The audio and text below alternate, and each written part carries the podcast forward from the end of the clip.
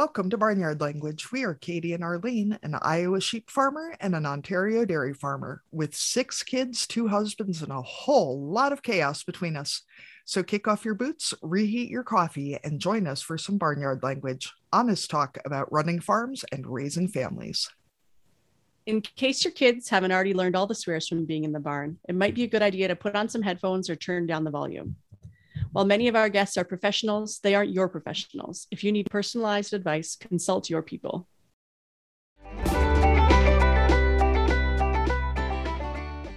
Welcome to another episode of Barnyard Language. Thank you for joining us again here on the podcast. And we'll start, as usual, with Katie telling us what's going on on the farm in Iowa, or with her kids, or with herself, or whatever she wants to talk about this week. Well, Arlene, as I was just saying, I got all my hair cut off yesterday. I mean, it wasn't that long, but I have really thick hair and a lot of cowlicks, so even a little bit long is too much. And I was saying that I've been going gray from sort of the bottom of my head up, and so with cutting it all off, it's pretty much all gray, which is nice. You know, it's it's cool. It's a privilege to live long enough to go gray. So, and I'm way, way too disorganized to start dyeing it, because I'll just end up with that, like, you know, four inches of roots at all times. Yeah, I, I tried for a while and it was, it just wouldn't work. I would think, okay, I'll go ahead and book my appointment now for however many weeks the hairdresser says, and then I would have to cancel for some reason, and then months would go by, and it was like, yeah, I don't think this is going to work out for me. Yeah, I mean, it took me f- almost six months to even get back in for a haircut, so I don't really like my chances of getting back to keep up with dyeing. And, you know, I know folks say, well, it makes you look younger, but I'm like, you know, at some point your face is seventy-five. No amount of hair dye is going to fix that. So, you know, I mean, if if makeup and hair dye and all that is your jam, awesome, do it. For sure. But if it's not, that's fine too. Yeah, it's um, your head. You it's your head. Exactly. You You're the one who has to look at it. Other than that, I think we're all done with hay for the year. Thank God. We have not, a few of our neighbors have started harvest, but we haven't. Things aren't quite dry yet. And it's been gorgeous the last couple of days, but the temperature just dropped like twenty degrees outside. So I was late because I was closing all the windows and firing the furnace up and finding a sweatshirt because it's, it's cold in here. Um, It's officially fall time. And we have a cow who's been in with the bull keeping him company because she was already bred, and she calved yesterday and apparently chased the bull out over slash through a, a pipe gate because he was looking at her calf. So good mothering. Anyway, he's happier because now he's back out with the cows, which was going to happen like next week anyway. So right. She fine. Just sped up the process. Yeah. Yeah. How are things at your place, Arlene? It has been a busy week on the farm. Technically, I didn't have really anything to do with it. We decided several years ago that we were going to get rid of some of our older equipment and not replace it. So we don't actually do our own silage. We hire a custom operator to do corn silage, and we've never owned our own combine. So we also have a different custom operator come and do combining. So this week was the perfect weather week. It was dry. It was going to be sunny every day. There was a bit of frost every morning. Um, and so the silage got done in two days and the soybeans got done in two days and all that's already locked and loaded. So the silos are full. We filled another bag with some extra silage that didn't fit in the silos. And the soybeans have all gone to the elevator, and someday we'll get paid for them. So that's pretty exciting to have them off the field and have the potential of, of a check coming to us instead of all the money going out. So yeah, a lot of bare fields now. So it looks a lot different around here. Well, and it's always nice to have the potential of money coming in instead of the potential of, you know, a storm taking your crop yes. down or something. Yeah, exactly. I was thinking of our guest last week who had cotton in the fields and waiting for a for a hurricane to hit. So we, yeah, it's definitely nice to have have things get out of the fields and and put away where they're supposed to be. And other than that, it feels like not much. The kids are going to school most days. We haven't really had too much sickness. I mean, I should probably knock on wood because I'm sure it's coming. And we're getting ready for Canadian Thanksgiving. So this episode will come out on Thanksgiving Monday. So we've got couple of family gatherings this weekend, and I'm not hosting any, so I just have to make some food to bring, but I don't actually have to clean my house, so that's a bonus. And did you say it's your sister's birthday, or it was? It will be, yeah, yeah, oh. It will be my sister's birthday on Monday. Did you want to wish her a happy birthday? Happy birthday, Janine. Yeah, happy birthday, Janine. Anything else, Arlene? Oh, do you guys get a tremendous, horrifying influx of bugs when they take the soybeans out? I haven't noticed it, so oh. There mustn't be, because there's a soybean field right beside our house. We never got it when I lived in central Iowa, but up here we get those uh, the Asian ladybugs in just I guess I have noticed a horrifying swarms. The last couple of days. But yeah, yeah, not not horrifying swarms. Just... Oh no, like thousands, like oh. falling off the ceiling. Ooh, yeah, bleh, nice. Bleh, no, must just be an Iowa thing, or maybe just your neighborhood. I don't know. Yeah, I don't know. Do we have anything else? I don't think so. And I know that this episode is going to be a longer one, but I'm really excited for you all to listen to it. So we will keep our talking short so that you can hear more from our guest. Here she is. So today we are speaking with Lorraine Vanuick, a registered social worker and counselor here in Ontario. She is a foster mother with expertise in children's mental health and is the co-founder of the National Farmer Mental Health Alliance. So, Lorraine, we start each of our interviews with the same question, and this is a way to introduce yourself to our listeners. And we ask, what are you growing? So for our farmers, that can cover crops and livestock, and it can also cover families, businesses, and anything else you'd like to talk about. So what are you growing? I love that question because I love the intentionality behind it. We are growing a couple of things. So on our farm right now, we have turkeys, chickens, and sheep. So it's breeding season for us, meaning that it, hopefully in January and February, we will have lots of new little lambs on the ground. From a perspective as a mom and foster mom, I'm growing community members. I want, I like to pour into my kids, and beyond that, obviously, the National Farmers Mental Health Alliance is getting lots of time and attention because our community has been rocked with farmers who died by suicide. And it has really motivated us to do something in a very proactive movement to ensure that farmers get the help they need, the resources they need, and that we can support the ones who support farmers. So that's the other piece. And then lastly, we also have an on-farm bakery business. And so that has been lots of time and attention, and four a.m. bread baking moment. So yeah, that's a little bit about my life in a nutshell. Lauren, I loved what you said about making, raising community members, because that is such a an important thing that we're focusing on in our family as well. As just, you know, I mean, obviously we have hopes and dreams for who our kids will be, but mostly I want them to be decent humans, and I want them to not be jackasses. Right. You know? Life goals are good, but yeah, like, you know, I think sometimes we, sometimes as parents, we get wrapped up in the achievement piece. Oftentimes when I'm counseling somebody and just getting to know them, I will ask about, you know, what do they like to do? You know, kind of who are they? And people will very quickly say the things that they're good at, which is wonderful. And they'll tell me about the things they're passionate about, which is wonderful. And then I ask them this question. I say, tell me about a character trait that you like about yourself.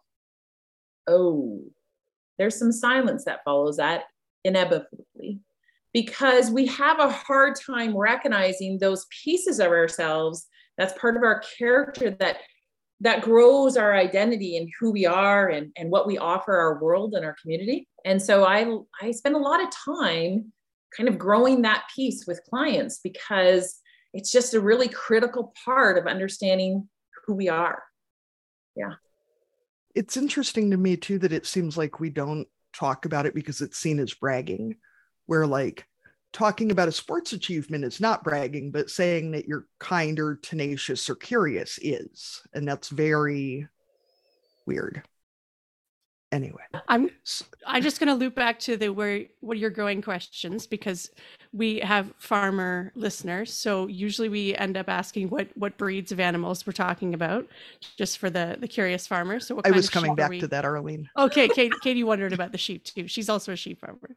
I I I actually knew she was a sheep farmer because on one of your other podcasts, she said, you know, you either have healthy sheep or dead sheep. You have to be really mindful of it.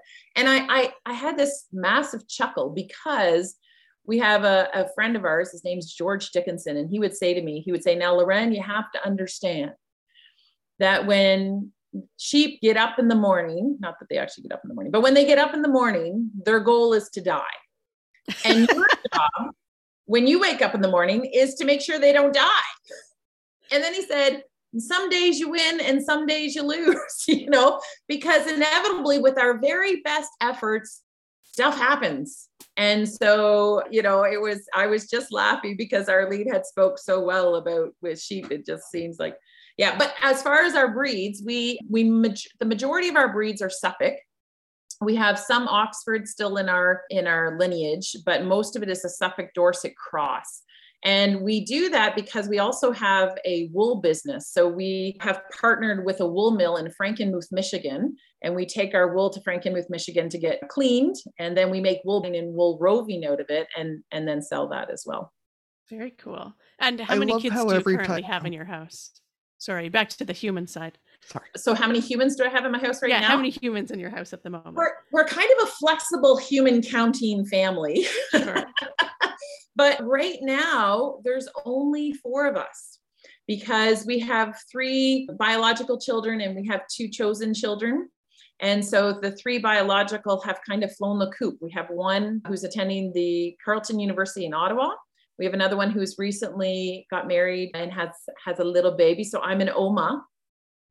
I, I'm a young Oma, so I'm, I'm coming into that title. And then our son and his wife live in, in Cambridge, which is about two and a half hours away, so kind of close to Guelph, as you mentioned. And so there's only four of us right now, but that, that number cool. changes. Yeah. That number changes. Yeah, that's right.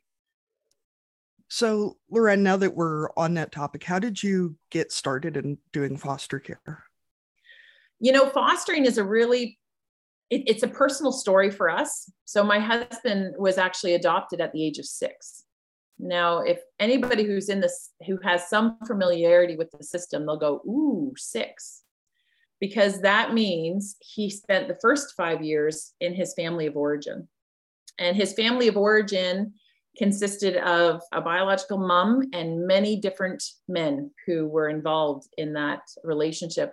And subsequently, there was some significant some very significant abuse. And so my husband was removed from that home and with his brother, and they were placed into foster care for a period of only about six to eight months. I think they came into foster care in February, and by August, late August, they were adopted. So I was very, I mean, back in 19, you know, let me see, that would have been nineteen eighty-three or so. No, I'm sorry, nineteen seventy-nine. It was a pretty quick turnaround at that time. And so he was adopted into a Dutch immigrant family who weren't able to have their own biological children. And they ended up adopting four children. And so fostering was so close to our hearts because it made such an impact on my husband's life and his development and his need to have to deal with trauma, which is, of course, an ongoing life journey. It's not like you just deal with it and pack it away and everything's, you know, skittles and sunshine. So it was very personal. So we actually, when we were first married, I, I was a young bride. I got married at the age of uh, twenty. I had just turned twenty. And so sometime around there, we actually started that process of becoming foster parents in Prince Edward Island, where he grew up and where we were living at the time. And then we were blessed with our, our own children. And so it kind of got put on the shelf for a little bit, but I, I always tell people it's okay to put some things on the shelf because it doesn't go rotten up there. It's not like fruit, you know, that goes rotten. It's okay to put some of those goals on the shelf and we can take them back down. We have the time to really embrace them. And so that that's what happened is in two thousand nine, we took it back down off the shelf and we began our fostering journey with an organization called Nairn Family Homes, which operated out of Parkhill, Ontario at the time. So that's so- how it that started. Lorraine, that's really interesting to me because we did fertility treatments and then started the foster to adopt process here in the States, figuring that we weren't going to have biological children. And then, as is apparently really common, very uh, common, started the classes and promptly had a baby and then promptly had a second baby. So what advice do you have for folks who are considering opening their home to foster children, whether they have biological children or not, especially because that's something that it sounds like you were on a very similar path to yeah. Yeah. what we've done. Yeah, and I we have never formally adopted our children who have come to us through foster care. Many usually because the, the children who come to us have some really significant needs. So whether it's a you know global developmental delay, meaning that they you know fall below the the sixth percentile, I believe it is, or, or whatever. And then we also have some who have come to us with some really significant health issues. So some have had terminal illnesses.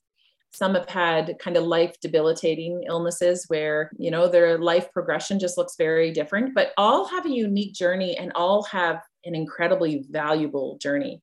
And, and I think for me, that's one of the poignant parts of being a foster parent is understanding that this journey looks so different for so many people. And yet every one of them has this value. Every one of them has this the story that goes with it, that, that produces life. And, and when you share it with other people, it encourages people. So, so I want to say that, that first of all, fostering is not easy. I'm not sure if people, sometimes I, I come across people who have kind of this romantic idea that I'm going to open my home and these children are just going to love me so much because I've given them this home. And I'm kind of like big red blinking signs that say, no, no, no, that, that's not what this looks like.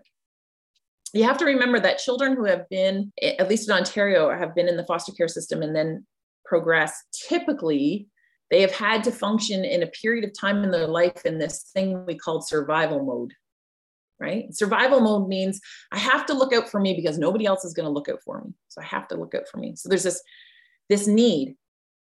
And then the other piece of it, it, we talk often about this thing called attachment. And I, I listen to a lot of Doctor Karyn Purvis out of Texas State University. I believe it's Texas State University, but anyway, it's the, you know, child development group down there, Doctor Karyn Purvis. And she talks so much about attachment and how critical it is in relationship, along with a number of other, I mean, Doctor Gordon Neufeld, there's all sorts of, of different people that talk about attachment. So if you're coming into this relationship with these Skittles and sunshine glasses on, I want you to know it's time to take those off and really understand what you're committing to, because it is incredibly rewarding and it is costly. It costs a lot of yourself. Sometimes it costs your expectations, right? But it is incredibly rewarding. I mean, I, I still have kids who were part of our family for short periods of time, sometimes six weeks, call me now. And I mean, this is twelve years later.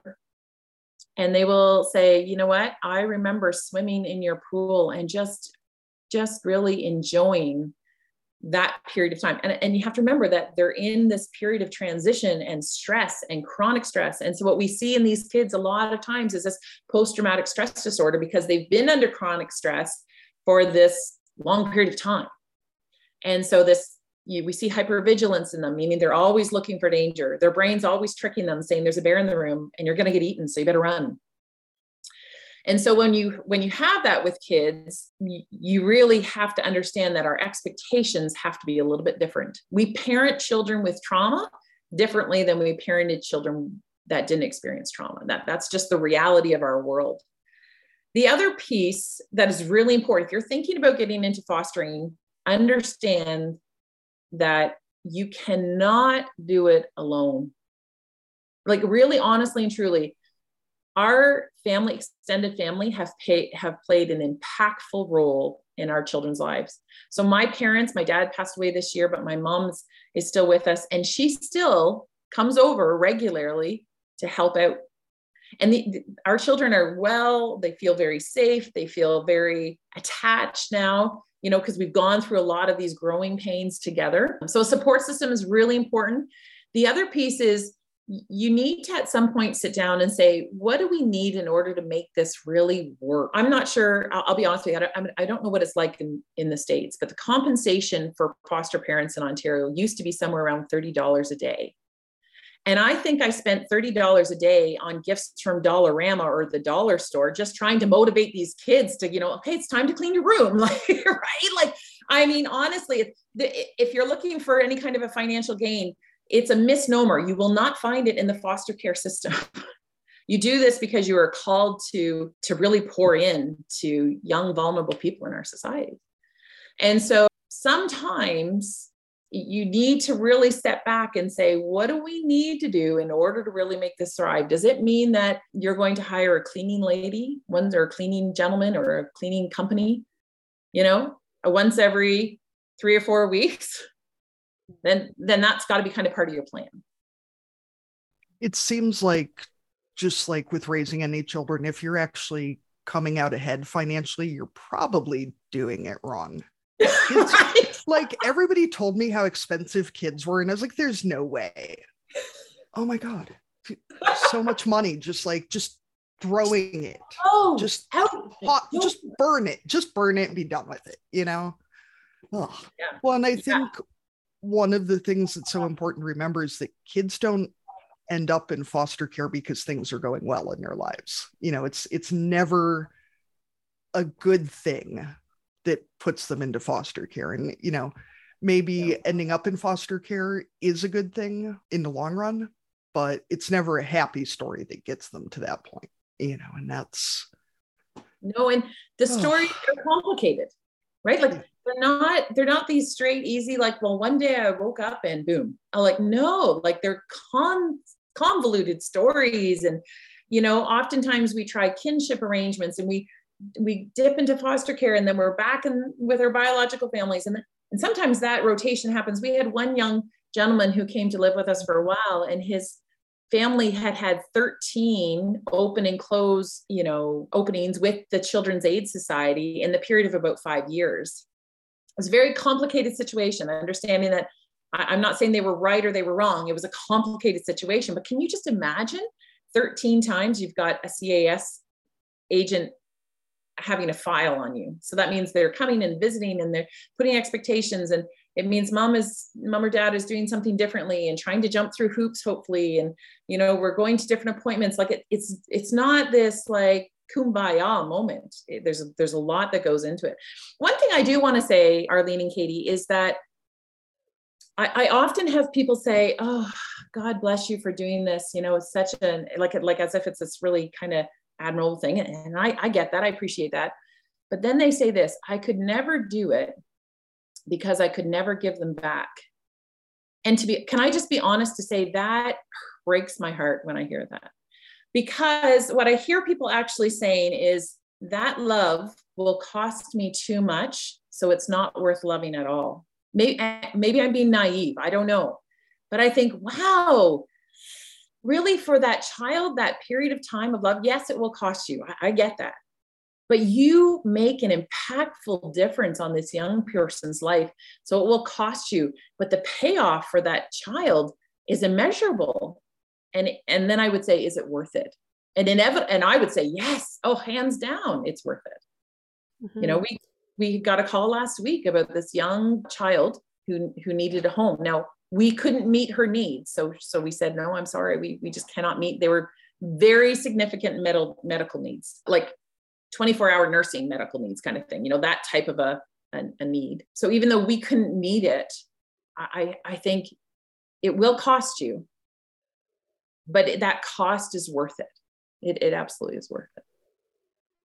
And I mean, so really, if we look how... at, I was just going to say, if we look at all of our relationships, I mean, there, there's ultimately, there's potential cost in, in every relationship we have, right? I mean, our, our kids are going to grow up, people are, people in our lives are going to die, you know, like you, you can't get away from not, not loving people and not, not investing in relationships, because there's going to be loss, because yeah. this is just the cost of living. Right. And, and that really, it almost, I mean, not that everyone has to do it, but it, it comes across as a kind of an excuse, right? Like, I couldn't do it. I mean, it's okay to say I couldn't do it because it would be too hard, but, but the, the letting them go piece, I think is, is part of, part of what we all live with in, in all aspects yeah. of life. And it is hard. Oh, it for is sure. hard to, to say, you know, they're going back to biology, but you know what, that part of that story might've been a changing point for that parent, and, and those relationships are healed. And, you know, so, so it is hard, but you're right. Every relationship costs us. And so love, love does cost. I've heard people say before, you know, love is a verb, it's an action word, and boy, is it ever, right? Like if you think about, if we think about our, our relationships in life, it, it does cost us. just as you said, absolutely. So, Lorraine, how old were your biological children when you started fostering? Well, our youngest would have been seven, and our oldest would have been eleven. Yeah, would have been eleven at that time. And a lot of people say that you shouldn't start fostering, like you should always just foster children younger than your youngest. And we we didn't adhere to that. We, we a part of our organization, they're very focused on attachment, and we call it matching. So if a child, you know, file comes across the desk and they read the different needs and, you know, what's record. So depending on what that child is experiencing from a behavioral perspective or from an academic perspective, they will fit the child to the family to the best of the ability. So for instance, I homeschooled our children for a period of time, even though my, my husband is a public educator, but we homeschooled our children for a period of time.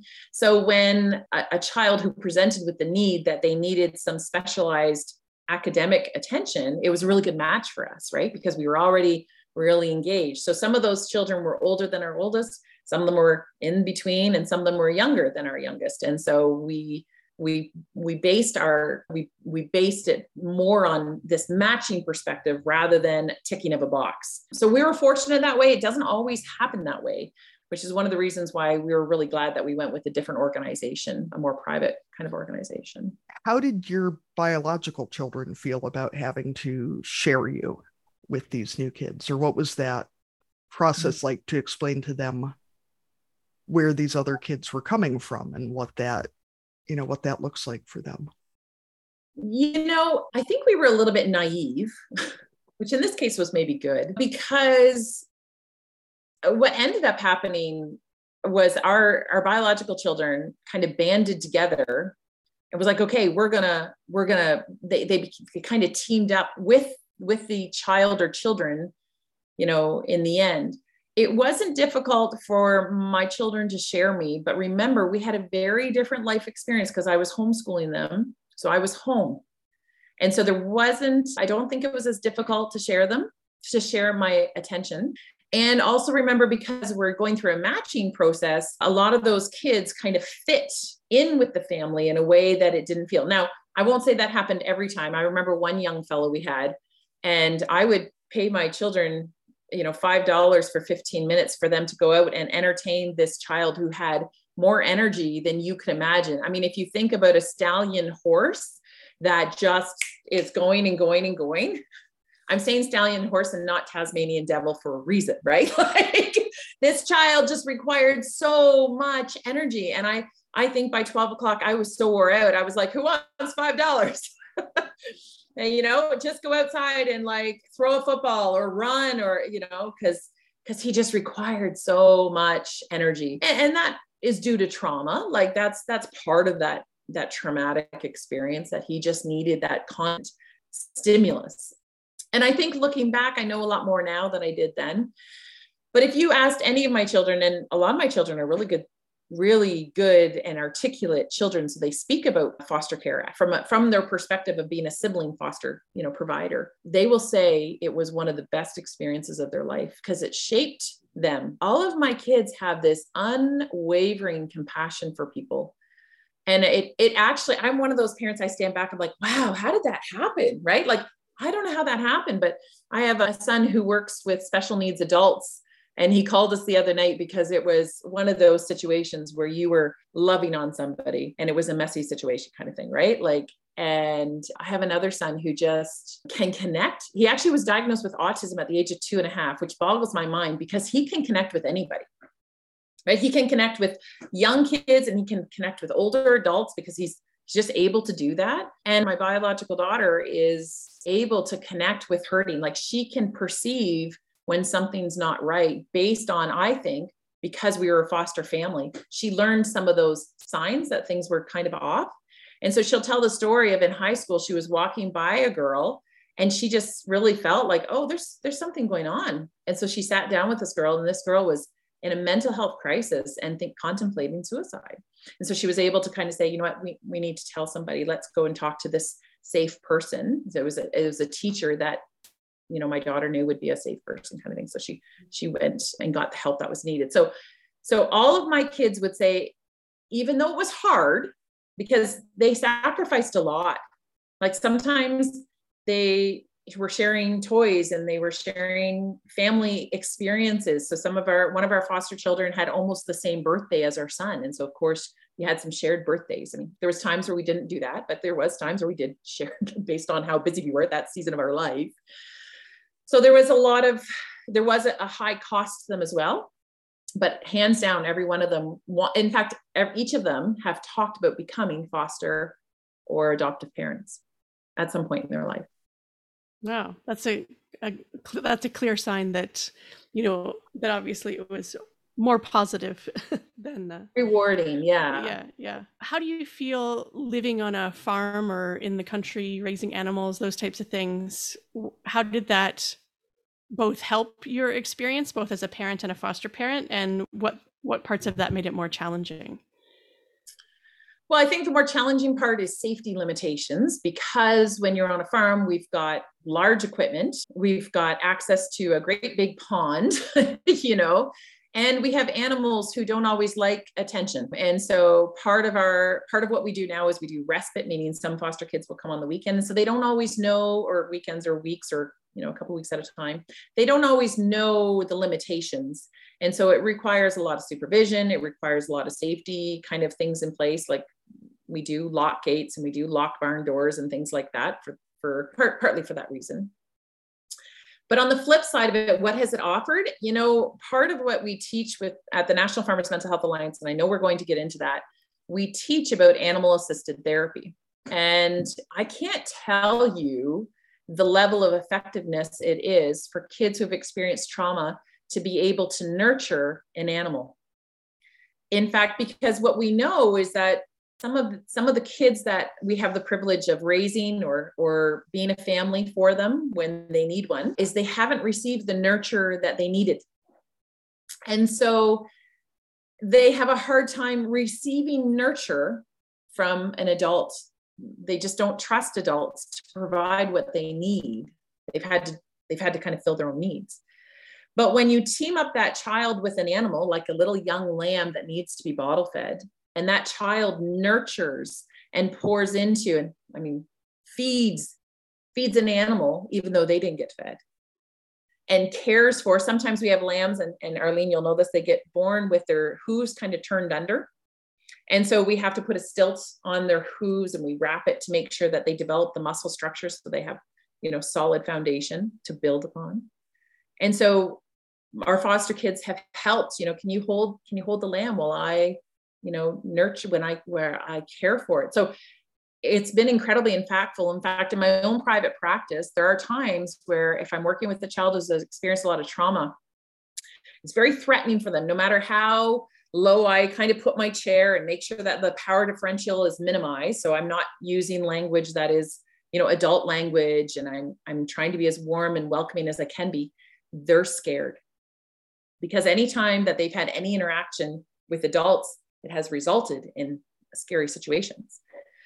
But I can take that child out to, it's called a creep pen, which is where only lambs can go because there's certain gates that, you know, prevent big lamb, big ewes from going in. So only lambs can go. There's a heat lamp in there, so it's warm, and there's always fresh straw and fresh hay and, you know, kibble that's really high in protein, so really healthy for the lambs. It's it's a it's a growing environment, is what it is. And there have been times where myself and my client have gone and sat, sat down with the lambs and allowed those lambs to kind of crawl over my client.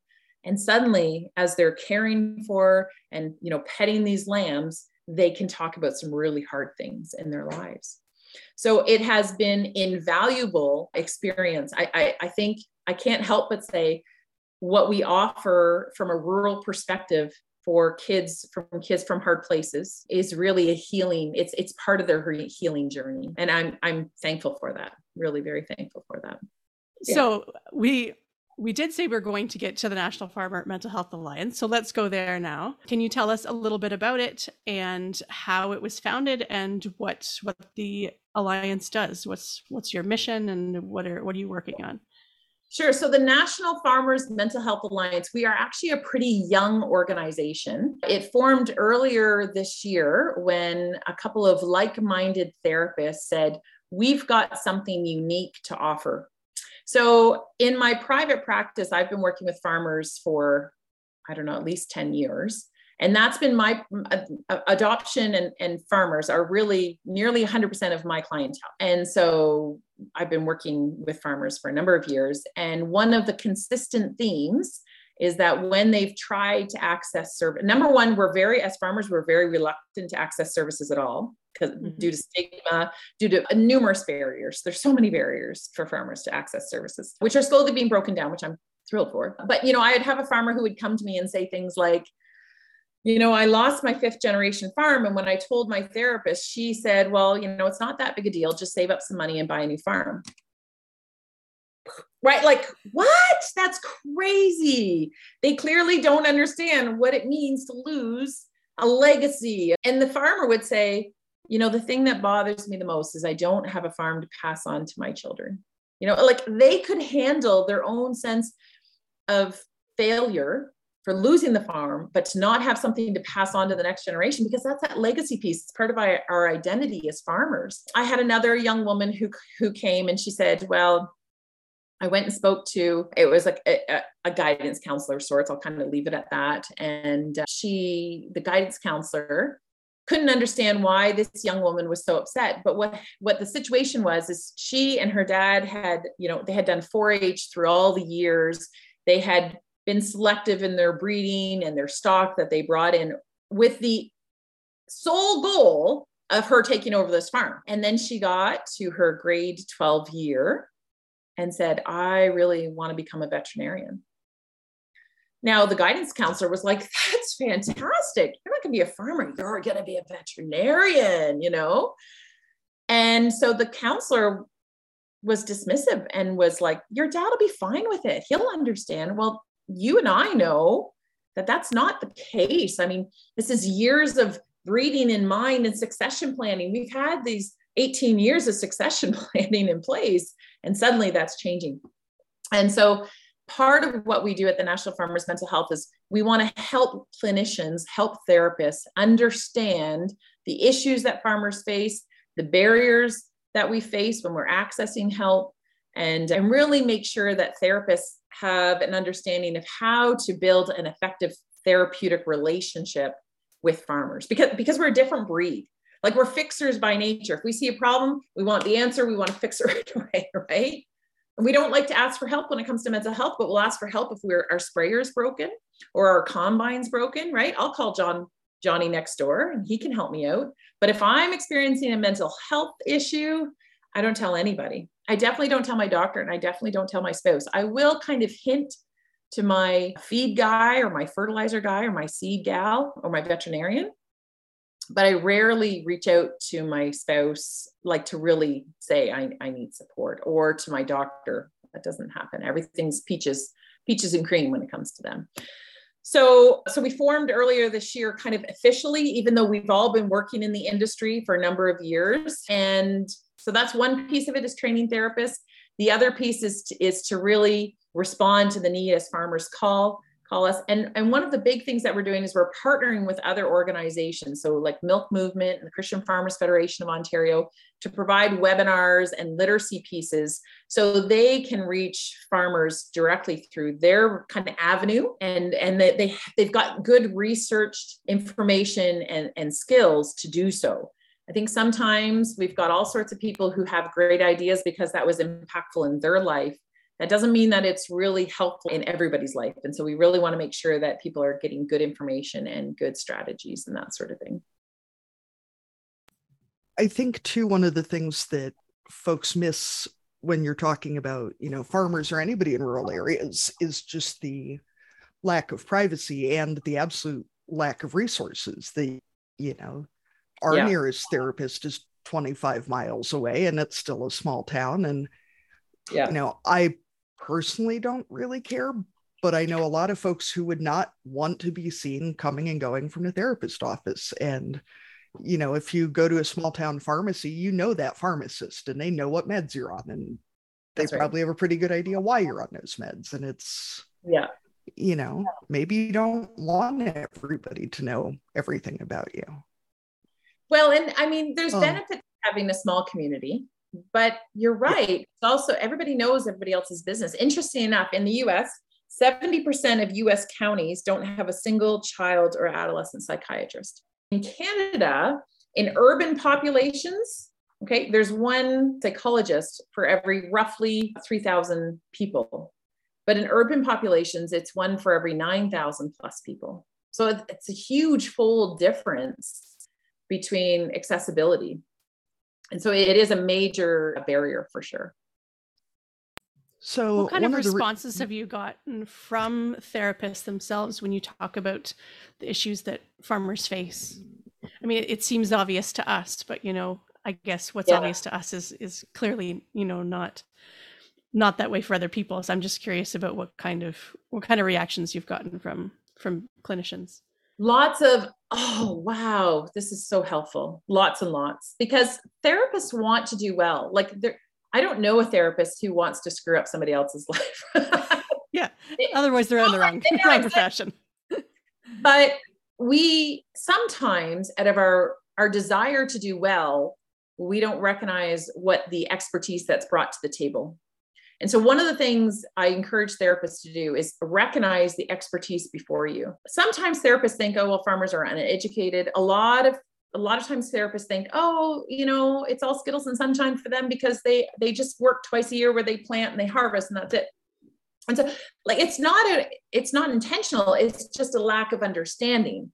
And so when you bring that understanding, like, for instance, I was telling somebody this morning, well, even our pork prices are are can be controlled by the Chicago market. And so they just don't, they're like, wow, really? Like, we don't have a, people don't have a good understanding of all of these issues, like weather.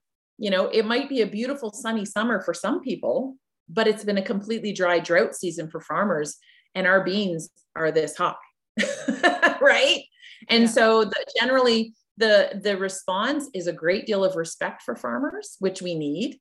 It's one of it's one of the pieces that farmers are really feeling an impact from, is that there's a, a discon there's a, a disjointedness between the consumer and the producer. And so we need to help join that up. And, and that's one of the things that we do. I feel like one of the things that gets missed a lot too is that, you know, other jobs, you don't like your coworkers, you get a different job, you know, or you don't like your in-laws, you don't live next door to them.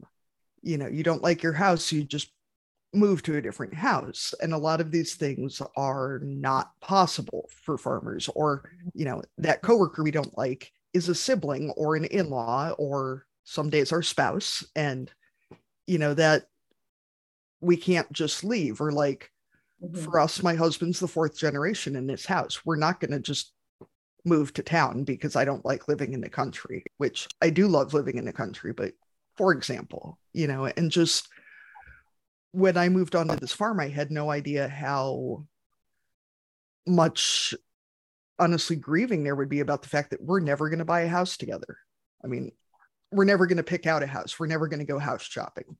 This is it. And then someday we'll move to the other house on the farm, and hopefully one of our kids will take over this house, you know, and that's it. And so it doesn't even have to be big dramatic stuff that you're dealing with, but there's just a lot that folks don't understand if they haven't been there, or we haven't told them about it, because I'm assuming that in counseling school or psychiatry school or whatever, there's not like a class about how to deal with farmers, you know, and it's it's not fair to expect people to understand something that we haven't educated them about. It, so there there isn't a class yet. That's part of what there we're doing. There should be, absolutely. There needs to be. There absolutely yeah. needs to be.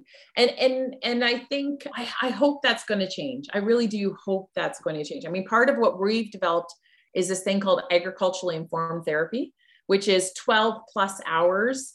So it's basically it, it, there is a course wrapped up in it, and we are working slowly on a book manual that that goes with it. So so I agree with you, because I love what you said there. You don't realize the grieving process. I've worked with so many, the majority of my clients in this case are women who have married farmers and move on to the farm. And they come into this marriage relationship with a set of expectations on them they had no idea existed. right? They, they really had no idea. Oh, wait, now I'm, my job is to make field meals and drive out field meals. Yeah. And just how much that changes, and honestly, how much there should be relationship counseling for farm families too, because I mean, you know, if I Google marriage counseling or whatever, and it's like, go on a date night every week. Like, well, cool. There's, there's no babysitters. And if there are, I'm dropping an extra seventy bucks to pay the babysitter. And, you know, we haven't been on a date night in six months at best, you know, and I work with my husband and I work with my extended family and his family and our children, and our work is literally in our front yard and often literally in our house. You know, during lambing, there's usually lambs in my bathtub or in the kitchen, and, you know, there's no distance, and I wouldn't have it any other way, but it would be a lot more helpful to me to deal with professionals who understood that this is normal in our lives, even if yeah. it isn't normal for most people. Yeah. Yeah. The, the advice to leave work at work when you can walk out your door and see a cow that's gotten through a fence, or, you know, when, when you see the things outside your window that need to get done is, is a little bit harder to do than if you're, even if you're working from home and can at least shut the laptop or walk away from the office.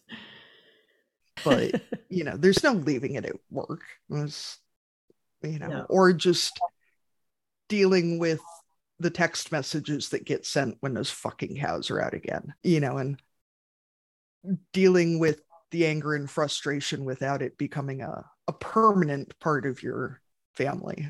Mm-hmm. You know. You know, it's always interesting to me though, because that is one of the juxtapositions or the, the dichotomy of farming, where we world, work in this world of isolation, because we're, we're quite isolated. You know, we don't have different, you talked about, you know, you know, working with your family. I mean, how many times did I go into work and I'm surrounded by forty different people? I can kind of choose who I have lunch with, right? I can build relationships with people that, okay, we have a bit of a shared, but, but it's different in farming. And so we're, we're isolated in one sense, and yet we're overly connected in another sense, right? And the other sense is we're constantly on call twenty-four seven. And it, and it always, I had one client who came, and the therapist had said to them, look, you have a choice. You either go on vacation or you sell the farm. That's your choice. What? Like that, that's just crazy. A lot of farmers can't, like they, they literally feel like they can't go on vacation, or sometimes they don't want to go on vacation as well. It looks different. Self-care just looks different for farmers. But we, we have this dichotomy of isolation, and we're in small communities where everybody knows our stuff, and we're in families where everybody knows our stuff. And And there's these different expectations, and we have these generational pieces, which always boggles my mind when I work with a lot of farmers that have experienced. So trauma actually changes our D N A for four to five generations, but seventy-two percent of adults have experienced trauma. So we've all impacted by it. But after World War Two, we had a huge influx of farmers into our nations that fled Europe, but they lived in survival mode for four to five years. And, and yet we, we expect that relationships are going to flow just kumbaya, and they don't. And so now we have succession planning, where you have somebody who is, I mean, some farms, by the time you're getting to the succession plan, they're, they're huge corporations built from a life of that was born out of survival mechanisms, right? And we're expecting them to hand over the reins and, and sing, sing until the day is done. And that's just not possible. So we, we do have this huge dichotomy in farming between the isolation, and yet the interconnectedness is like so prevalent. So the one that gets me is how often I hear, well, we never went to therapy. We dealt with X, Y, and Z, and we never went to therapy. And I'm like, well, maybe if you had, we wouldn't be spending thirty years in therapy. At this point, I'm doing therapy so that my kids don't have to, or that they can at least go to therapy for their own shit, not for the shit that's now four generations old that they're still dealing with the repercussions of. Like, yeah. You know, where people talk about, well, my, you know, my dad came back from the war and he was fine. And, you know, yeah, he drank until he blacked out every night and he hit us, but that was fine. That's just the way it was. I'm like, that's not actually okay. You know, that's yeah. not, no. This is not acceptable.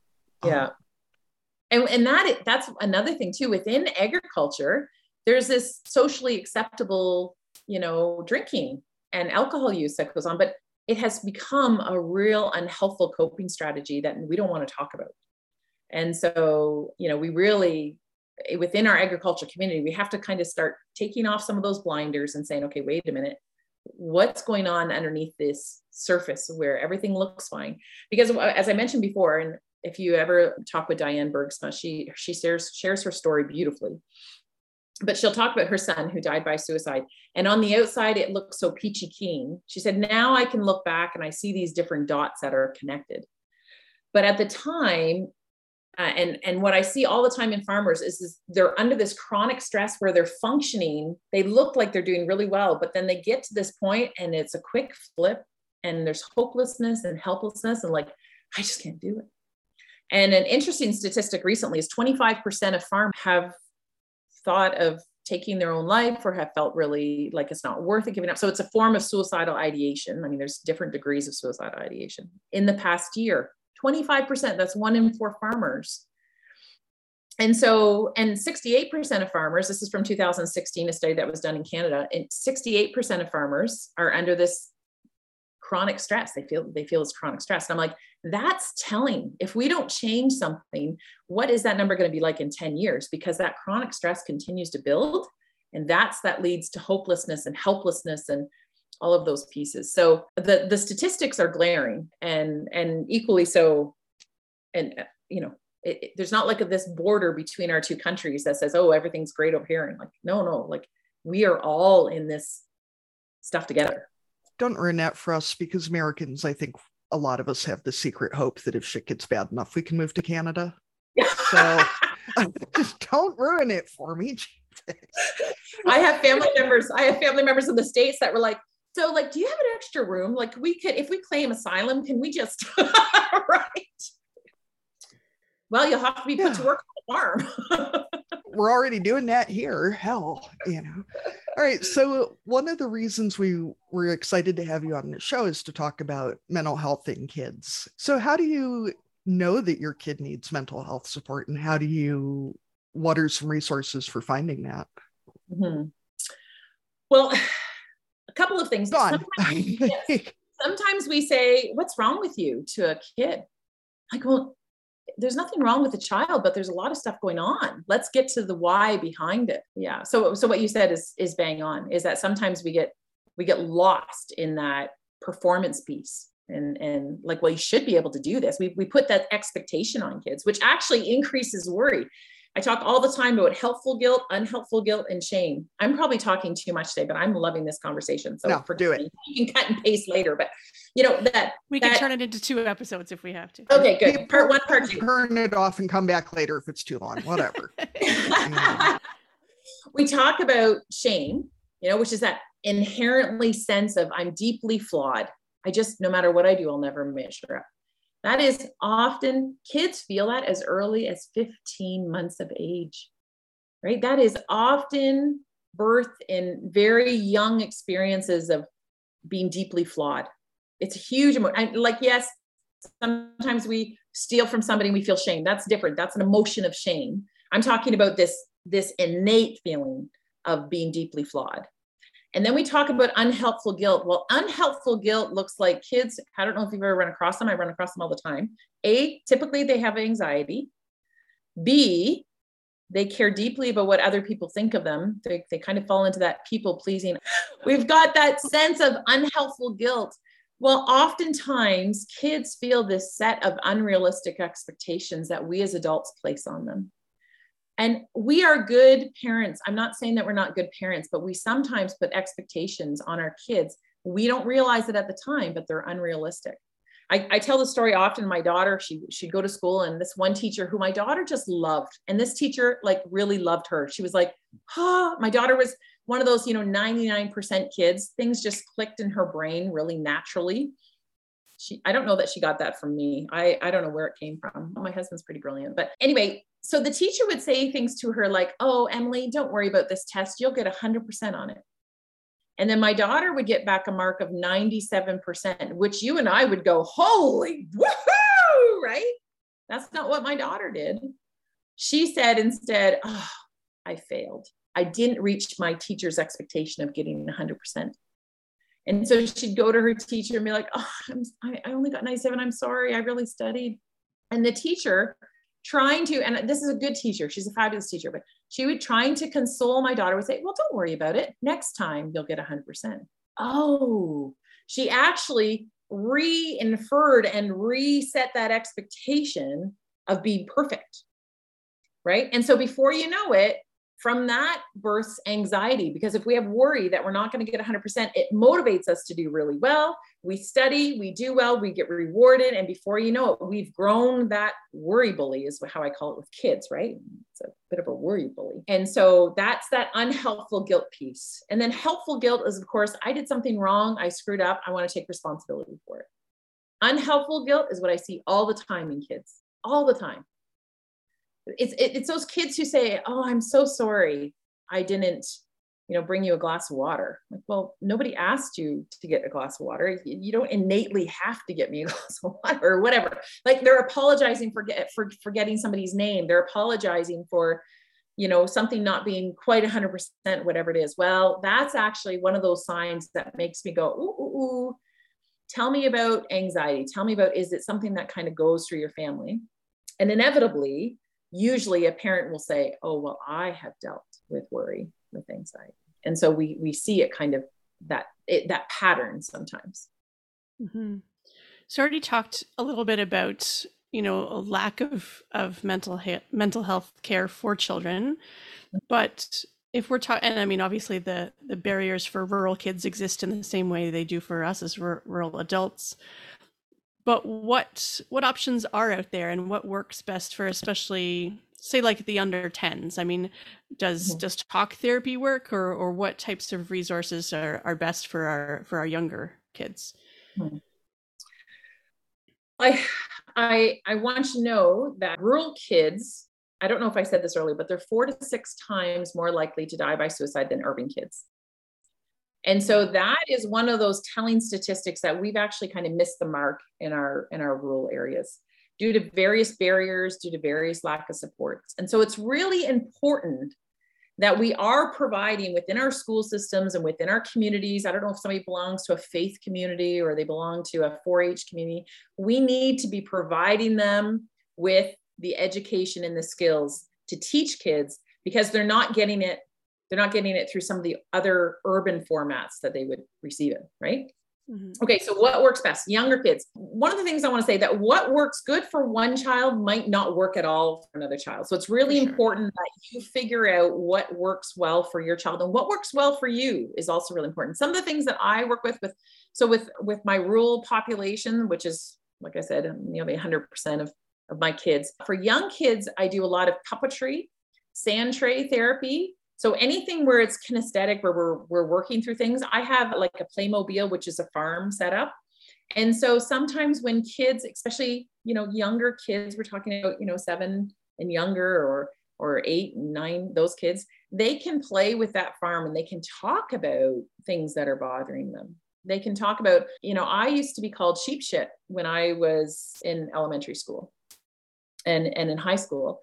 And I think probably, I probably went to school with a bit of stuff on my boots at some point. I, I don't, you know, I, it's entirely possible. I know I did for work one day because I could smell it myself, but you know, our, our, our rural kids, sometimes that teasing, sometimes those pieces, we feel almost guilty for being farmers, right? We feel like, oh, there's a problem because we are farmers.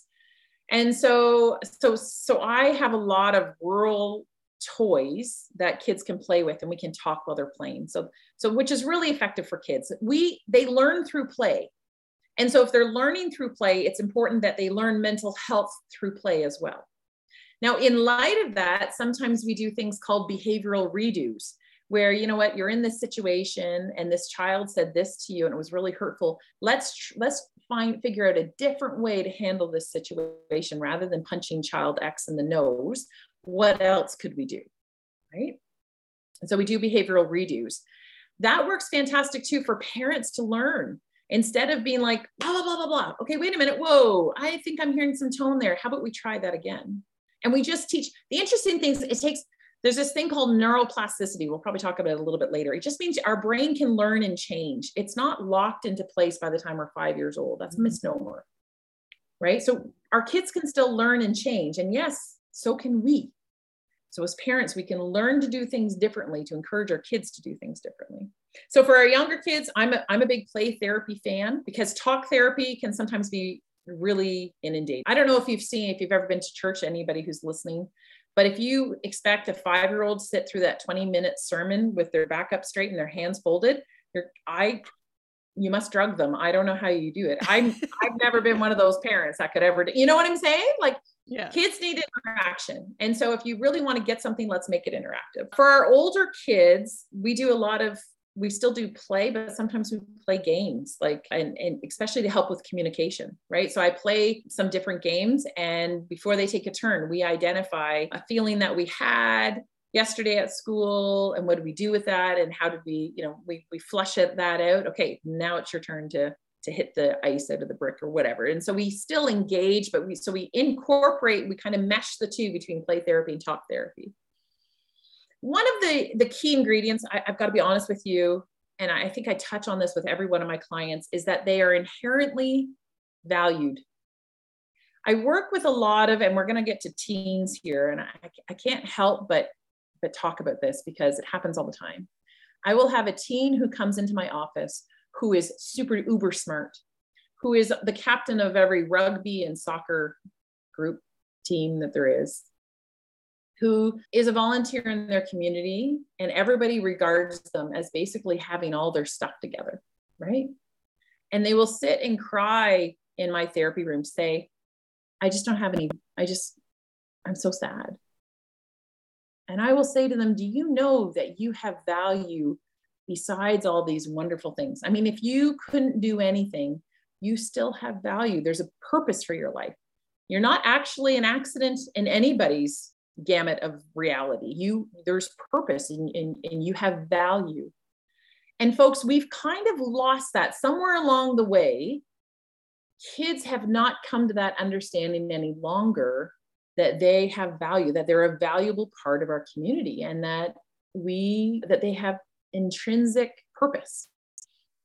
And so that's one of the focuses of therapy, is to come to that understanding. Because if you have value and you have purpose, then there's reasons for you to look at things differently. There's reasons for you to change. There's reasons for you to love yourself, knowing that you are lovable, knowing that you are loved. And so that is one of the, the pieces of therapy, particularly when working with teens.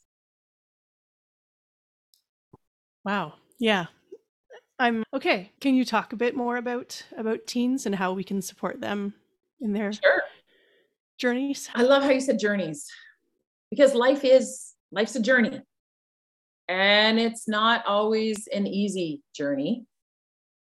In fact, I think sometimes it gets a little bit harder with every turn of the sun.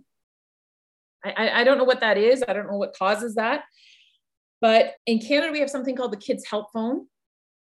And the numbers of people accessing the Kids Help Phone has consistently increased over the years. I also want you to know that so long as we have relationship, we have influence. So when you think about those teens and you think, oh, they're teenagers, we're not supposed to get along, I want you, I want you to know that's a lie. That is, that is not truth at all. So long as you have relationship, I'm not saying it's a perfect relationship. I'm not saying it doesn't come with a whole lot of bumps in that road. If it's anything like the rural roads of Canada, like good golly, Miss Molly, there's a whole lot of rural bumps in those roads. But so long as you have a relationship, you have influence. In fact, as a parent, you have an incredible level of influence. So use that relationship, build that relationship, focus on that relationship. I have, I have teens who come in all the time, and parents are like, oh my goodness, you know, they're just blah, blah, blah, blah, blah. And I'm like, okay, well, tell me about your relationship. Well, it's non-existent.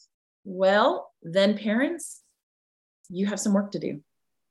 Because if you think that coming to therapy is going to fix your teen without you fixing relationship, we're living in, in a different world. It's, that's not the reality that we live in. It's really critical that we focus on relationship. But for kids, we've got, you know, we talk about telehealth. So I'm not sure, you know, I know that in the U S, we, in our rural areas, there's a severe lack of services. And I'm not trying to overemphasize, I'm not trying to minimize, I'm just saying there is a severe lack in services. So we need to put some people in charges of some things to get more services out there. Now, telehealth is a fantastic thing that happens in Ontario because we have so few child and youth psychiatrists. We have this thing called telehealth where your family doctor can line it up. And basically you spend two hours on a, for lack of a better word, a Zoom call. It's not actually through Zoom. It's, you know, through the, the medical licensed kind of organization. But, and that psychiatrist in that two hours after submitting documentation, sometimes from parents and from teachers or from other life, life impacted impactful people, grandparents or guardians, that type of thing. You may receive a diagnosis and you may receive a recommendation for medication, for instance, back to your family doctor. So I think that's really good. I think it's really critical. I think it fills a gap. However, it's not completely filled because it's not an ongoing relationship. And, and sometimes our kids from hard places or our kids with some really severe needs, they need a longer term relationship. In fact, in Ontario, we have a huge, we have twenty-five thousand, actually twenty-eight thousand children waiting for mental health services in the province of Ontario alone, twenty-eight thousand kids waiting for services. I work with a number of families through foster and adoption who have children with reactive attachment disorder, and they have some really complex mental health needs. You know, I've got young, young children trying to commit suicide. Young, when I'm talking young, I'm talking like, wow, how do they even know that, you know? And so our residential services, there's a, a tremendous gap between needs that some families are presenting. Remember, a lot of families will try their best and, and they will exacerbate all of their own resources before they start reaching for outside help. So number one, families reach out for help sooner. Start this train sooner. If you don't need those services later on, that's okay. You can say, you know what, things are going swell. We don't need those services any longer. So start that train chugging sooner.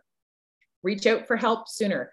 In Ontario, we have these lead mental health, and those often have what we call walk-in clinics, meaning you don't have to make an appointment. You literally can walk in and say, hey, I think my child is, is struggling with worry. They're seven or eight years old or nine years old. And, you know, I've noticed, okay, well, let's, let's tackle that. Let, let's have that conversation. Let's learn some strategies earlier. And so that, that is one of the, the great things, but we do have a huge wait for residential services.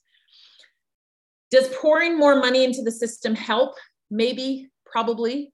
Will it fix it? No.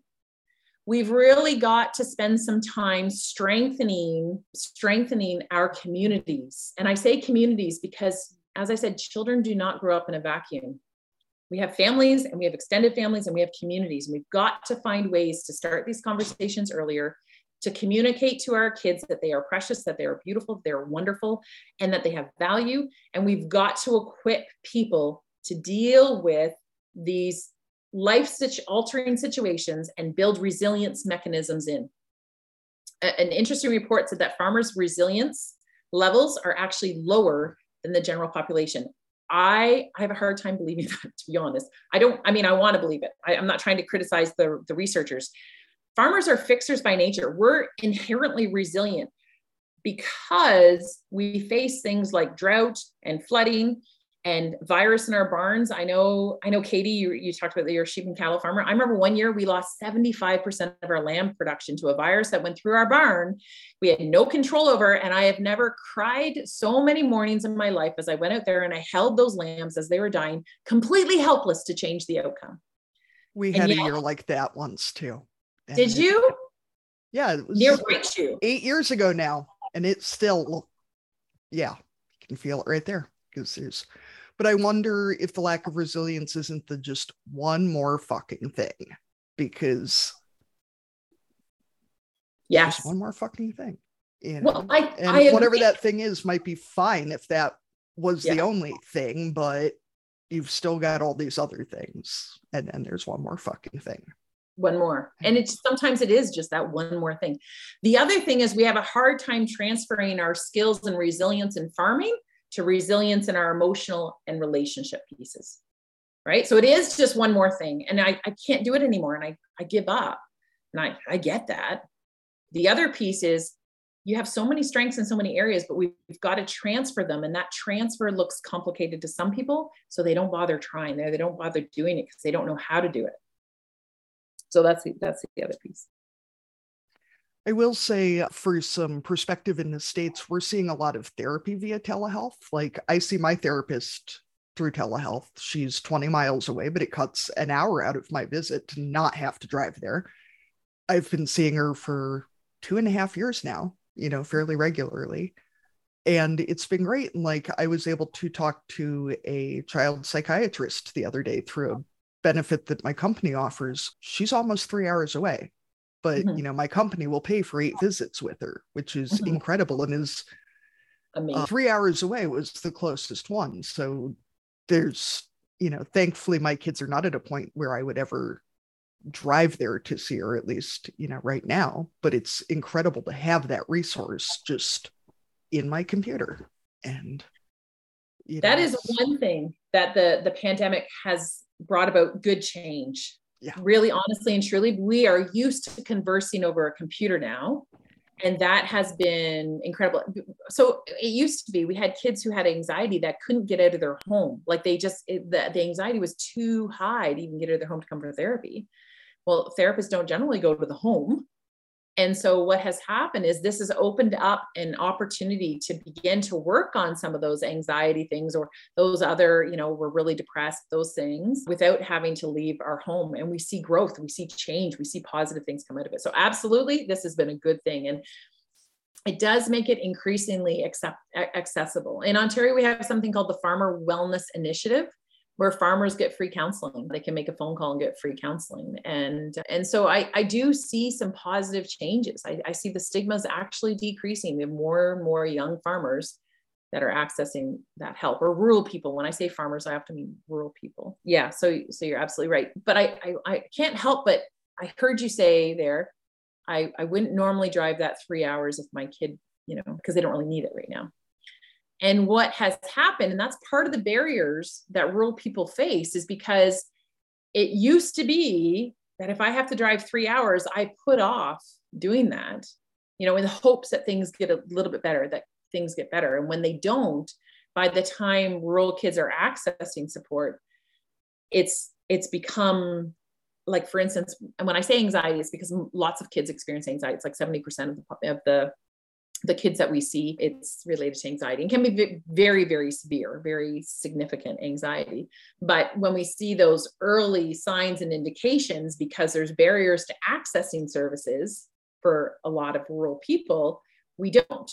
And by the time we do, child is thirteen or fourteen and unable to leave the home, and going to school is like a foo-foo dream, right? So that, that is consistent with what we see in, in our more rural areas. So can we talk a little bit about medication for children? You know, it's gotten more acceptable for adults to medicate, but there still seems to be a real, you know, you're drugging your kids so you don't have to deal with them, or it's going to mess their brain up permanently, or whatever. And as an adult who's medicated, it seems ridiculous to me that, you know, we wouldn't tell a diabetic child that we're not going to give them insulin because they need to learn how to do it themselves. You know, I mean, it's, we wouldn't do that. And it's bizarre to me that we wouldn't, to me personally, mm-hmm. that we wouldn't medicate kids who need it. But I'm wondering how we can approach that with folks who are more hesitant, or family members, or yeah. whoever else. You know, I I love how you worded that, because, and, and I, I want to be cautious. I, I'm not a pharmacist, I'm not a doctor, so I can't speak specifically to medications and what works, what doesn't work, all of that stuff, right? It is certainly, I hope, born out of a relationship with a professional that understands those mechanisms. And you will find across the gamut, there'll be some psychiatrists who are like, I will not medicate a child under twelve years of age. And you will find some, sorry, psychiatrists, and you will find some psychiatrists who look at, you know, a, a certain situation and says, this five-year-old needs medication. Otherwise, we're facing a family breakdown where this, this child will have to live into some sort of a residential because, you know, like it, they absolutely need some medication. So understanding that it's not this like, let's tie this a little box up and put a bow on it. There's such unique circumstances. You need a team to be involved to really understand all those pieces. And, and one of the things I encourage is understanding that medication alone can be effective. It can be, but rarely is it as, in fact, if ever, is it as effective as counseling and medication. And folks, I've yet to hear and work, I work with a lot of psychiatrists, a lot of psychologists, a lot of, you know, doctorates in sociology who are doing, you know, whatever. And uh, I've yet to hear one who would say, I don't recommend counseling and medication, because really the two need to go hand in hand.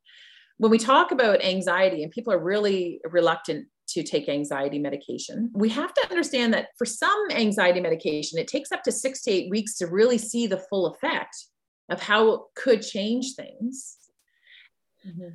I, th- I wonder if sometimes parents or guardians have concerns about medicating kids in terms of, I mean, you talked about, you know, it takes time for the medication to work, because typically, you know, we give our kids, you know, say an antibiotic for a week, and then hopefully they're better, right? Where we're making the, it feels like a bigger commitment to, to decide that, yes, this is something that we're going to try. But I think we also have to remember that it doesn't, it doesn't necessarily have to be forever, because, you know, some of these medications may work for a few months or a few years, and then maybe they get older and you decide to wean them off and, and see what life is like for them. And they can, and as kids get older, then they can start to make those decisions themselves, and in partnership with their doctor or therapist or the, you know, the other people in their lives, then we start to give them some ownership over that. But as parents, I think there are times where you, you know, like you said, with the right team in place, can make those decisions with and for your kids to, to give them that helping hand for now. And then, you know, even if it's something that they look back on, you know, in their adulthood, they can be like, oh, that that worked for me then, and I'm going through a hard time now, and maybe this is something I can try, and I know that it's it's not scary, and I can talk to people about it, and it's going to be okay. Mm-hmm, mm-hmm. I, I understand a parent's reluctance, right? Like I do, because we don't always know exactly how these mechanisms work. You know, do does it does it play a role later on in brain development? That sort of thing. We don't, we don't necessarily have all those answers, but what we do know is helping a child thrive in their childhood makes for a more successful adult. That, that is just the reality. And so if it means that your child can thrive with the assistance of some medication and learn coping skills and learn other ways and, and become more confident, that's a good thing. And so when we have parents who are just like, oh no, I don't want to do medication, I'm always kind of like, okay, well, wait a minute. What, what is presenting? What's really the story here going on? Because is, is medication part of that journey? And it, and sometimes I have parents who say, well, you know what, I'll do it if I have to, but I want to try therapy first. That's okay.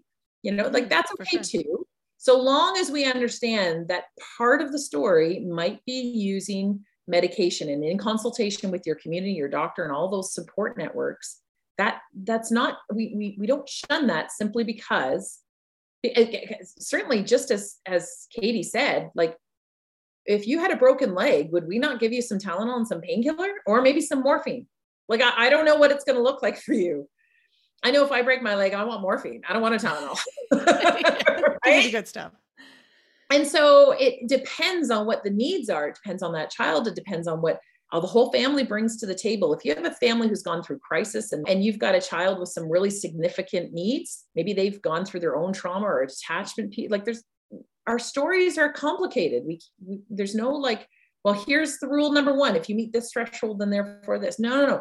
We have complicated stories. So let's not just be opposed to medication. Let's be willing to learn about it. Let's be willing to, you know, con- to talk about it. Let's consult with other people. Let's understand why they work and what they're for and all of those pieces of the puzzle. I think one of the most telling parts for me as well was, you know, dealing with postpartum depression and anxiety while pregnant with my second child, you know, that it just sort of started with the first one and then continued, you know, and being very resistant to medicating while pregnant, because what if it melts my kid's brain or, you know, God knows, whatever, you know, and my doctor said, it's a lot worse for your baby to deal with the mother who's that stressed out than it is for Absolutely. them to be exposed to medication. And it sounds horrible, but if your kid kills themselves, it's not going to matter if the medication might have changed their brain development a little, or if they end up with some, you know, horrible addiction or whatever. There are much worse things than what might theoretically happen as a side effect of medication. And I mean, no, if my kids need medication, I won't be excited to do it. That's not the point, but there's a lot worse things. So, you know, yeah. I, I always, I'm kind of fascinated by research, because what we know is that if a mother is going through a lot of stress, chronic stress, that impacts her hormonal development, and it impacts the, the child, it impacts. So, so to think that, you know, well, so long as I don't take medication, my baby will be healthier than if I'm living in this chronic period of stress and anxiety and all, like, no, you know, like what you're going through can impact. Now, that's not, I want to be clear though, that's not a fault thing for mothers. I think our society needs to do a, a way better job supporting women, period. Can I just kind of go out on a limb there? Yep. You know, I hear all I hear all sorts of people, and I'm like, oh, wait a minute. Can have you come alongside those moms who are juggling career and who are juggling young children and who are juggling debt and who are juggling farm realities and spouses that are suffering from their own stress? One of the things that we know is that farmer spouses are very rarely accessing support services for their own mental health unless if their spouse does. And farmer wives are eight times more likely to think about suicide than men. Now, men are four times more likely to die by suicide, but women are much more likely to think about it. And one of the reasons for that is because they are their spouse's sole support, sole support, right? That isolation piece comes into play. All of those pieces come into play. And so you've got women who are juggling all of these responsibilities and their spouse's well-being, mental well-being. Now, that probably goes across the board and flips through roles and that sort of thing. I understand that, but for the for the general context of the conversation, it means that we have got to learn to come alongside our rural our rural members. And I well, think I when think we that's... talk about children's mental health specifically, there is that line of wanting to ask for help and wanting to talk about it, but also wanting to respect your kids' privacy. And that that becomes tricky, right? Where you you want to be able to to talk to someone and and look for resources and feel like you can connect with other people, but but admitting to someone else that your kid is struggling and saying that out loud and knowing that you're, you know, I'm putting quote marks on this, telling telling on your kid. Or, or sharing something of theirs that you're not sure if they're if they're comfortable with other people knowing. So then that becomes a, a different line, right? It's one thing to talk about your your own struggles, but then to admit to others or to talk to others about your kids, it's easier to say, "Oh, they did great," you know, like they they they won the they won the show at the fair, or they, you know, like they. they got a an one hundred percent of their test. But to tell somebody else that your kid is really having a hard time, that's a different conversation, and, and that becomes trickier territory.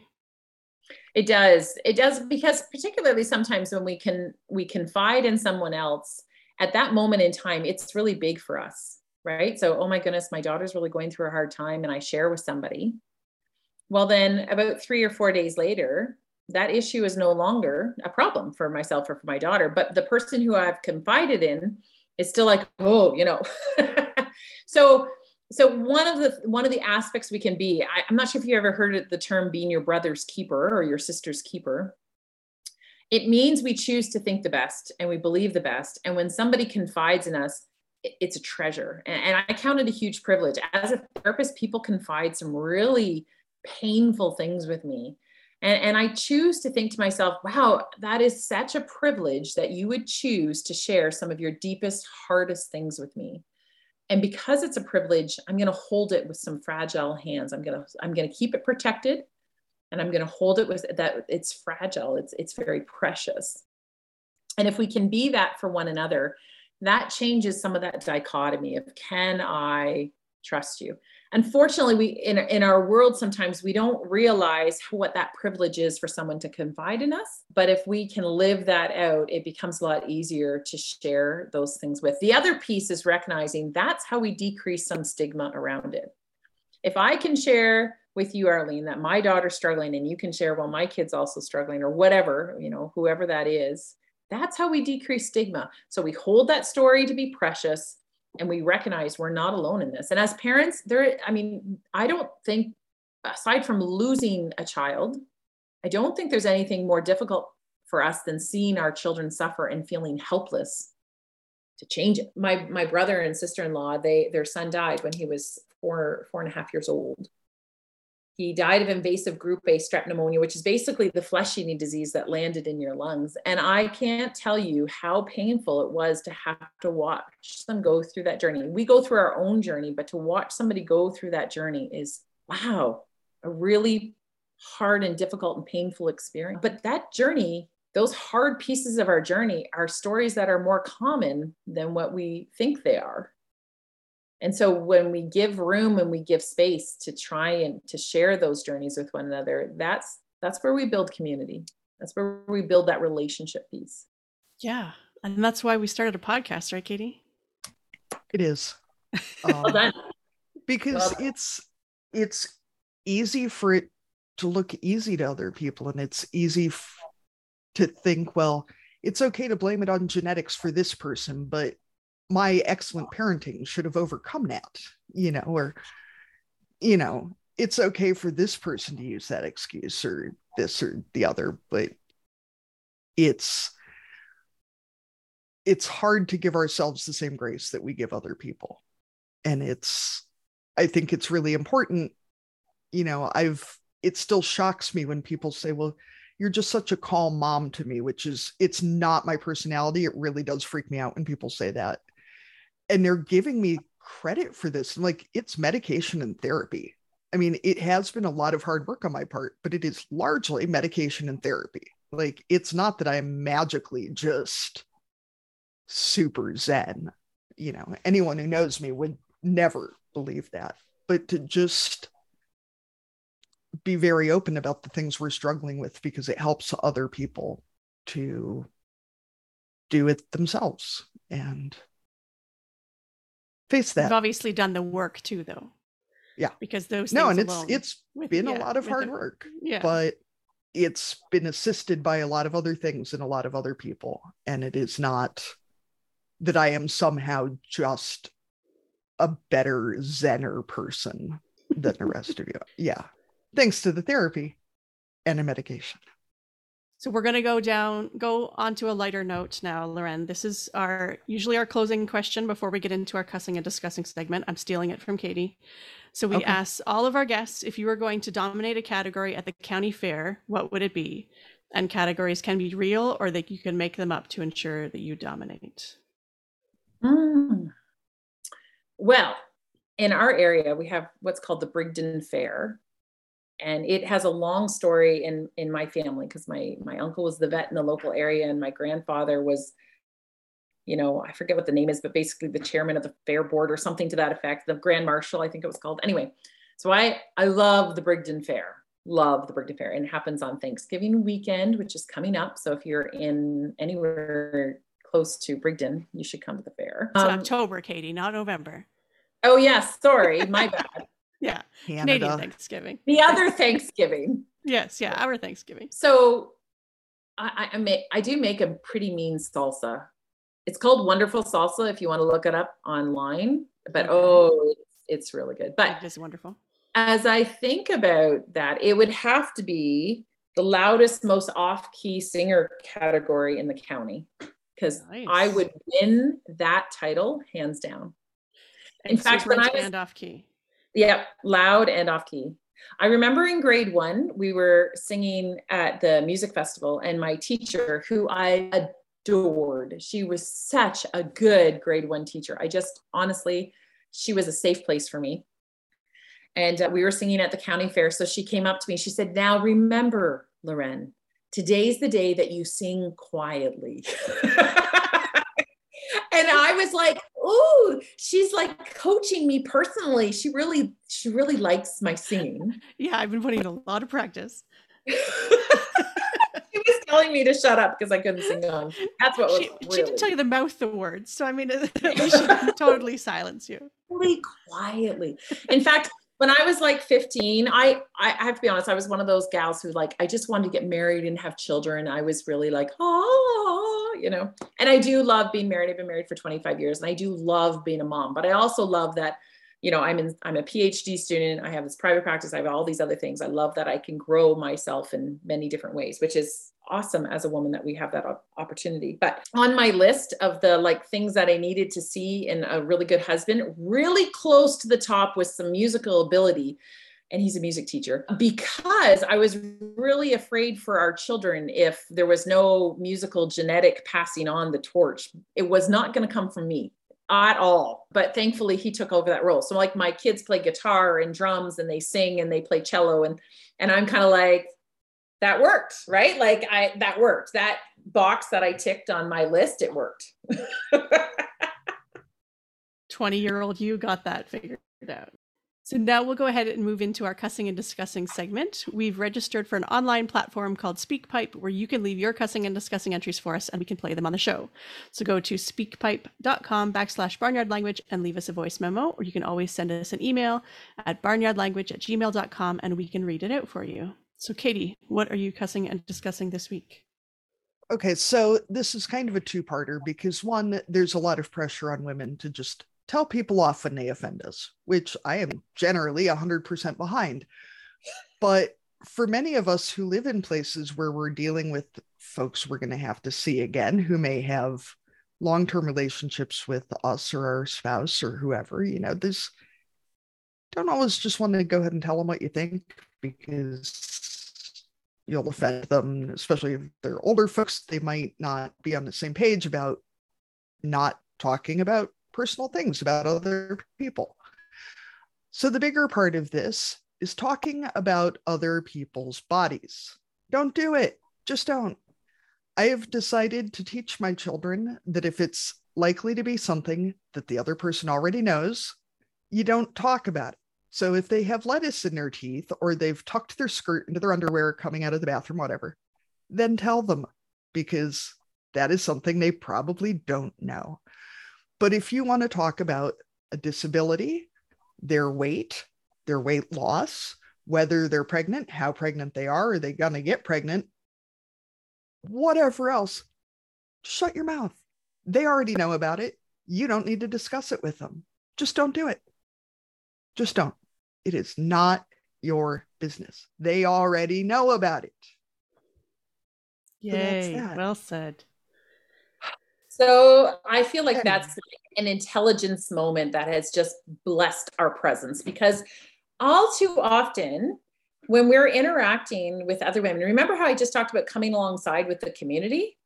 And yet we, we divide ourselves so quickly, you know, like, and things that I might struggle with would be evident to other people, and what they struggle with isn't evident, and yet we don't go digging and pointing those things out. Like, let's just cherish one another. Let's recognize the value that we all bring to the table. Oh, that was brilliant. I love that, Katie.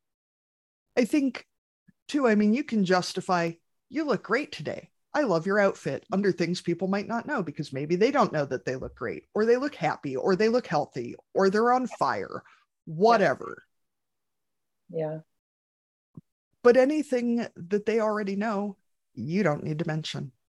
And choose so, to look for those things, right? Yeah. Like let's, let's let's choose to look for those things that we can point out that brings value and that validates people.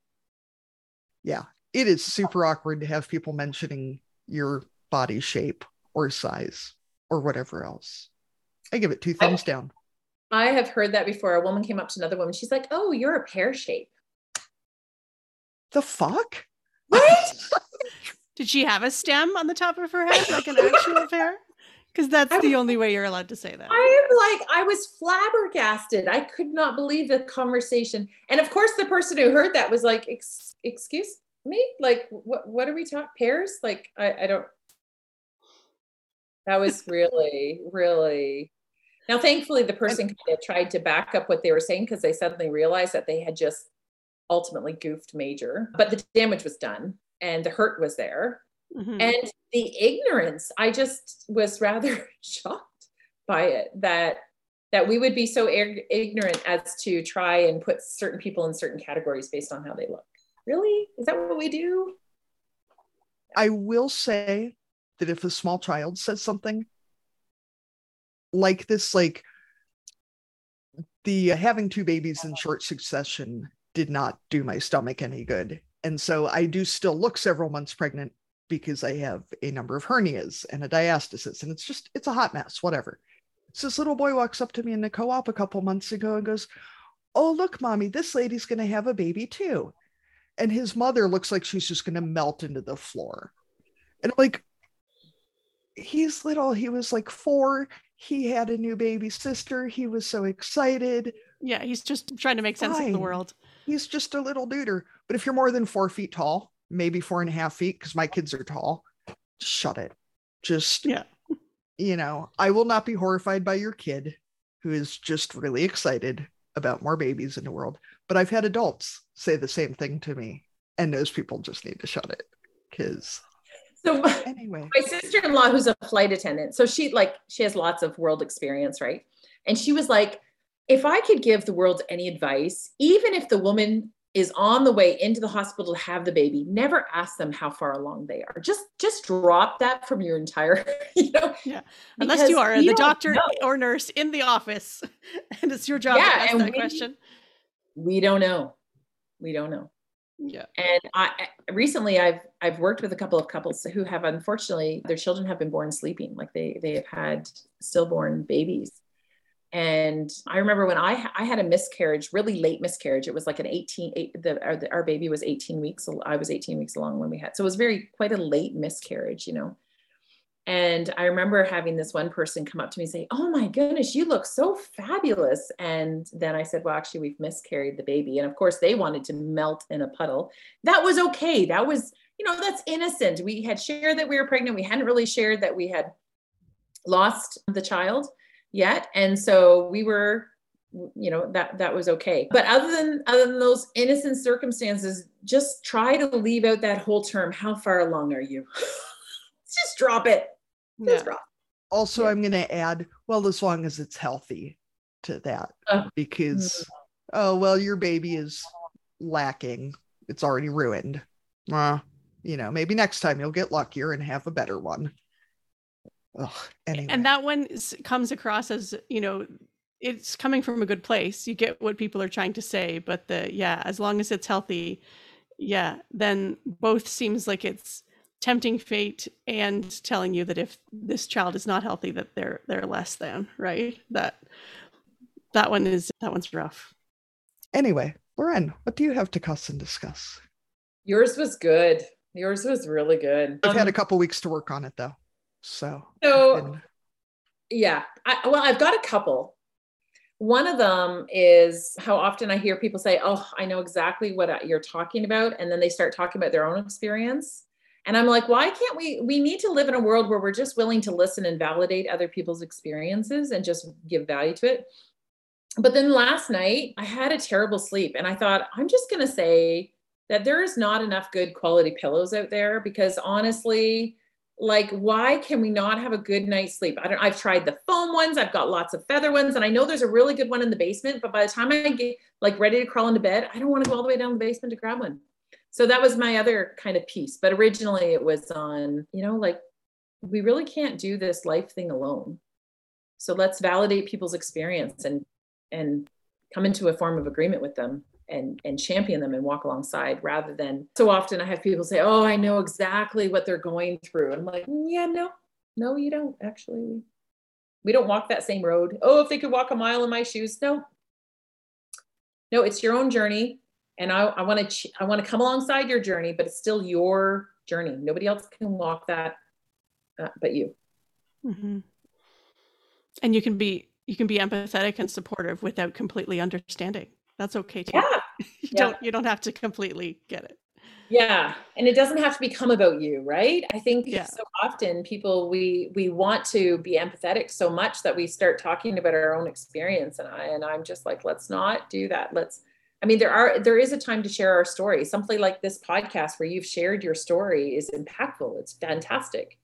But sometimes uh, what I typically see more often is people are so dismissive, right? So somebody shares something really hard with you, and we're uncomfortable with that hard thing, so we just dismiss it. We kind of try and type a bow on it and pack it away, or we try and sweep it under a rug because we're just so uncomfortable with that. And let's be willing to be uncomfortable with people because they're going through hard things. And so we can sit in that place of being uncomfortable with one another. It's not a bad thing. Mm-hmm. All right, Narlene, what do you have today? Well, I'm just going back to the this damn fly. It's landing on my face, my microphone, on the camera, and it's just a symptom of all the other flies that are in my house because, you know, farmhouses. And then it's also that, you know, that special time of year when it's not just flies, but then they bite. But, you know, at least a mosquito will land long enough and you can kill it. But like flies somehow like bite and keep moving. I don't know how, how they do it, but they can they can hurt you before you even have a chance to swat them. So I'm just going to say barnhouse flies, they suck. I, I hear, hear. I wholeheartedly. It's not deep, but I mean, it's relevant. Arlene, let me show you the most oh.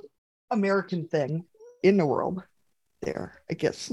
Uh, okay, what are you showing it us? Is, it's an it audio called, medium.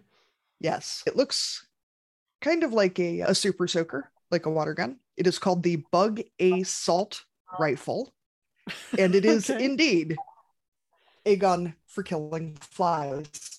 So it, it shoots like granules table of salt. salt. Oh, it does. If you hit a horse fly to close enough distance, they do actually just vaporize. Um, wow. It's easily the most American thing I've ever encountered, and I love it so much. Wow. I may have to, their, may have to invest uh, I believe in their that. website is bug assault dot com. The best part is that it, it comes They're with They're going to become sights. A sponsor next week. Maybe. Maybe. They actually sell laser sights for them and oh a, spe- gosh, uh, a specialized gun rack. So I got my father-in-law one for his birthday, and he is also very excited. That I'm buying one.